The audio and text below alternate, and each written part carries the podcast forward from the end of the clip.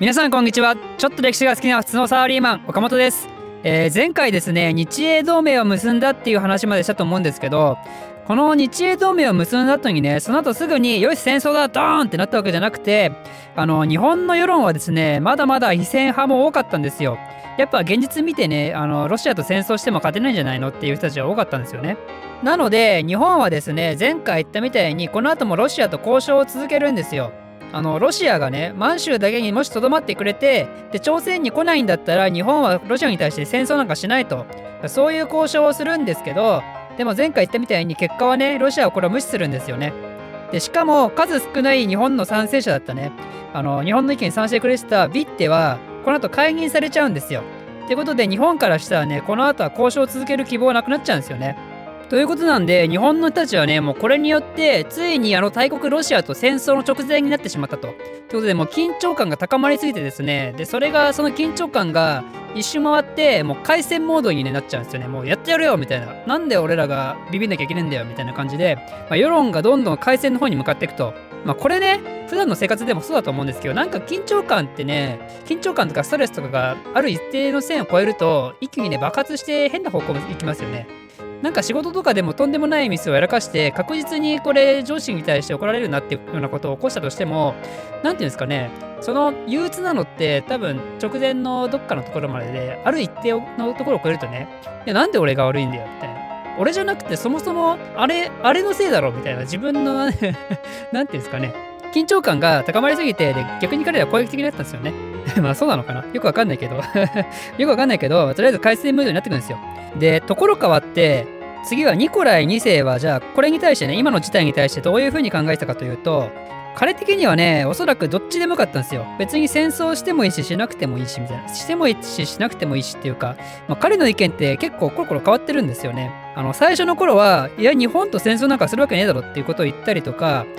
でも前日本脅したら両党半島から出てって、あの時めっちゃ面白かったよなみたいなことをなんかほのめかしたりとか、で最終的には日本はね野蛮な国だからね、俺を殺そうとしたぐらいだからね、野蛮な国だから俺らみたいな国が成敗しなきゃいけないと思うんだよなみたいなことを言ったりとか、だから結構言うことがコロコロ変わってるんですよ。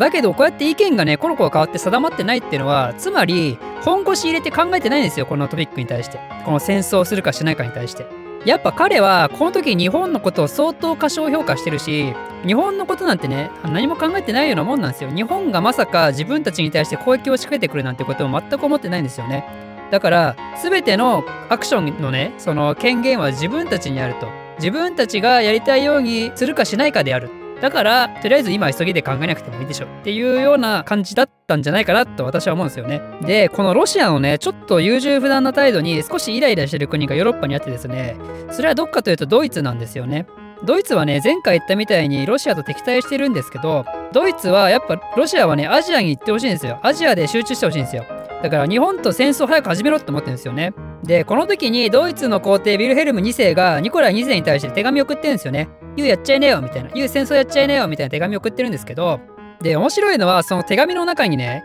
ヴィルヘルム2世がニコライ2世に対して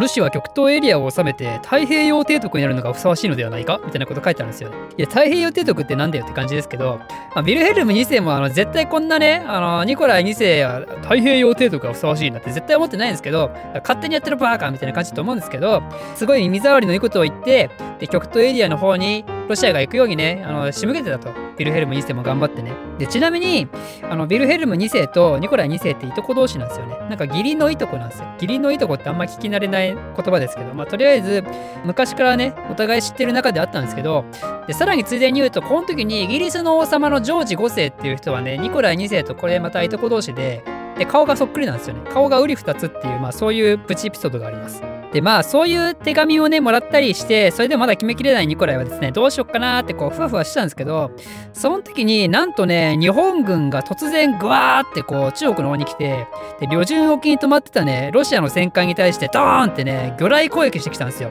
これ1904年の2月8日のね夜のことなんですけど、宣戦布告なしで奇襲を仕掛けてきたんですよね日本が。でこれに対してニコライはすごいびっくりしたらしくて、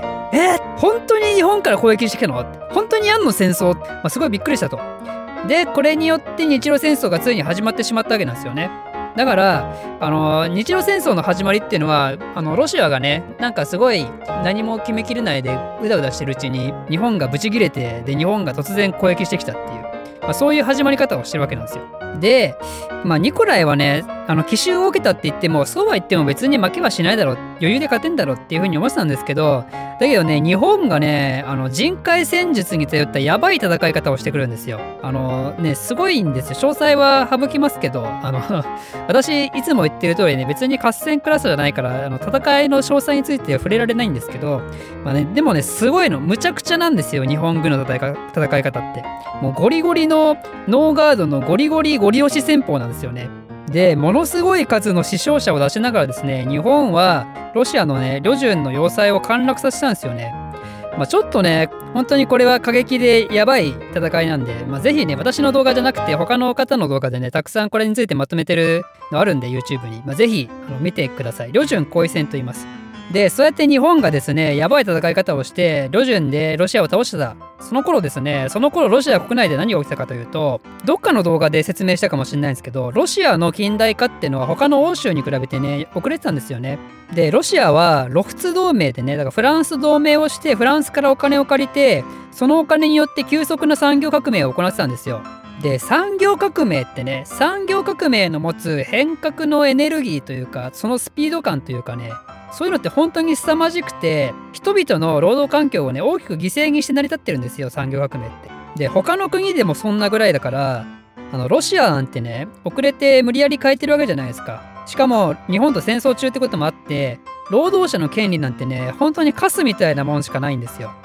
でそれに対して民衆の人たちは大きな不満を抱えてて、でさらに日露戦争でねあんまりうまくいってないと旅順取られちゃったということなんでじゃあもういいじゃんって話になってたわけなんですよ。だからもう日露戦争なんかやめてくれと、日露戦争のせいで今俺らはね厳しい目にも遭ってるしで労働者の権利をもうちょっと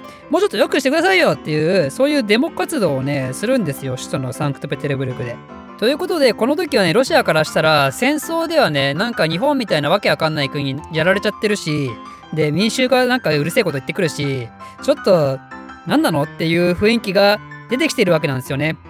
でこのデモに対してはですねロシア政府はやばいことをしてそれによってやばいことが起きてですねで日露戦争もこの後やばい事件が起きてやばい結果になってしまうわけなんですけど、それについてはまた次回説明したいと思います。どうなるロシア。この動画を少しでも面白いためになると思っていただいた方はいいねとチャンネル登録のほどよろしくお願いします。